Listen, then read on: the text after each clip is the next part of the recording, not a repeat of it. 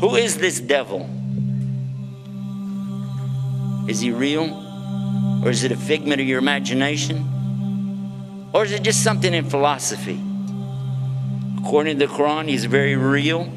Substance is real, you just don't see it.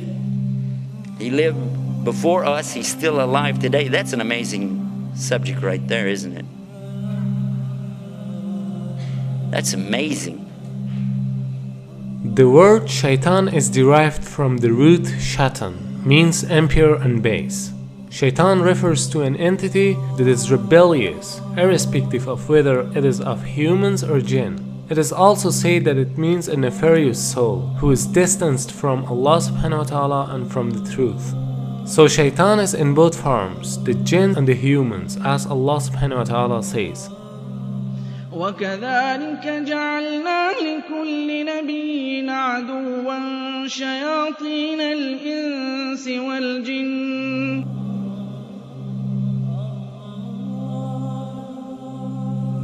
Now, what, what is this about the jinn? Why do you have to believe in that? Well, they're part of something called al-ghaib.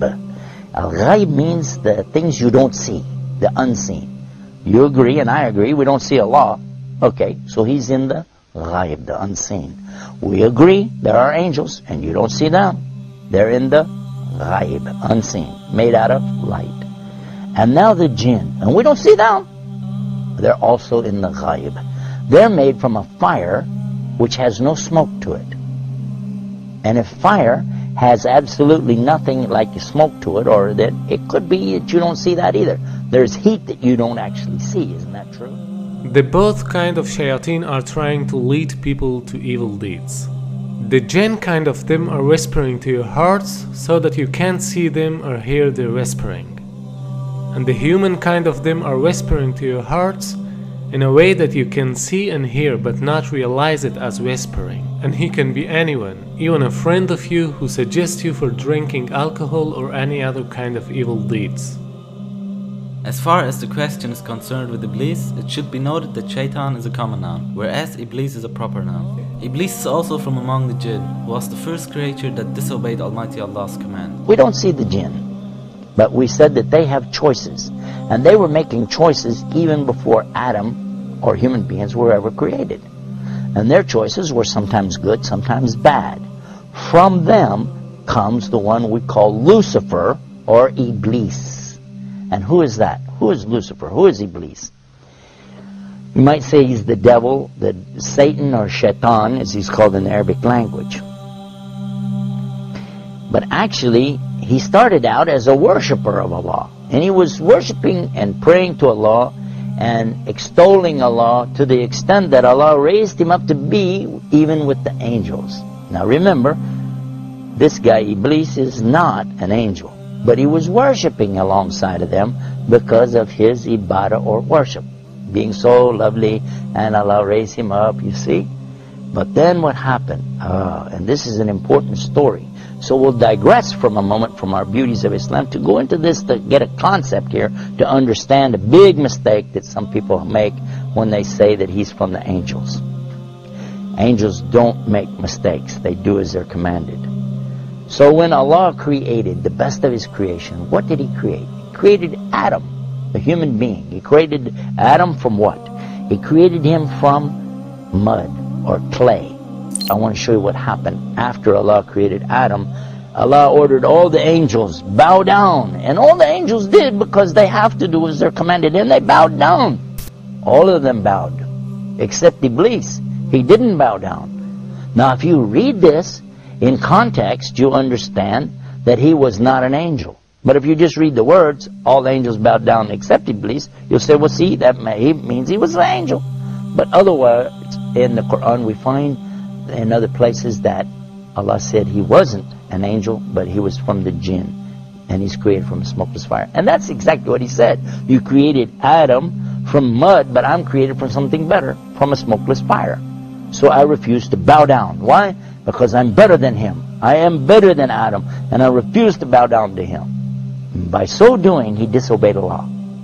And whoever disobeys Allah, he's in trouble. But especially if he does it out of his arrogance and his pride, I refuse to obey because, huh, I know better. And in this way, he put himself in the worst possible condition with the Allah. Allah condemned him to, to hell forever. And he said, I don't even care. This let me take him, meaning Adam, and his children along with me to hell. What? For what? Because of this thing called pride or arrogance. Kibr in the Arabic language. And what is kibr? And kibr is something comes from kabara. Kabara is the root of the word akbar. And only Allah is akbar. Allah is greater and greater and greater than anything. But a human being has no right in front of Allah or anything that's created. The jinn, the angels, nothing have the right to come in front of Allah like this and say, hey, who am I? You know, I'm this, I'm that. No. Allah give you a commandment. You do it. Now the important point is that everyone thinks that it is because of shaitan that we commit sins. That's why they're asking some questions like, why Allah created shaitan? Or why Allah didn't finish shaitan so that we wouldn't commit sins? Here's a misunderstanding. Shaitan cannot do anything more than whispering. To make it more clear, let's ask a question. Before Iblis became shaitan, there was no other shaitan, right? So who told Iblis to disobey Almighty Allah's command? Here's the point. There was no shaitan before him. He did it because of his nafs. Suppose that even if there was no shaitan, still we'd have nafs. So we'd commit sins. Because this world is a test for the mankind and the jinn kind. Now same as the case with Iblis, he is also in this test because he is a jinn and he has nafs. So Allah subhanahu wa ta'ala didn't create him as shaitan. Rather he himself chose to be shaitan. Not only Iblis but all the other shayateen are choosing to be shaitan by disobeying Almighty Allah's order. Now, what happened next? Well, that's when Allah told Adam that he could have anything that he wanted in all of the paradise. Go ahead, enjoy. But there's one tree, don't eat from it. Of course, you know what's going to happen. And the devil came to him and to Eve and got them to eat from that tree. And they were cast down because of that. But Allah knew from the beginning they would eat from it. That's why Allah put it there. Because this life, and this is the whole reason for me telling you this story, so you can get this one beauty of Islam, to understand this one thing. This life is nothing more than a test. The obvious point is that Iblis was the first of all shayateen. Therefore, he is the leader of them. And all shayateen are tools for this test even though they are also giving test.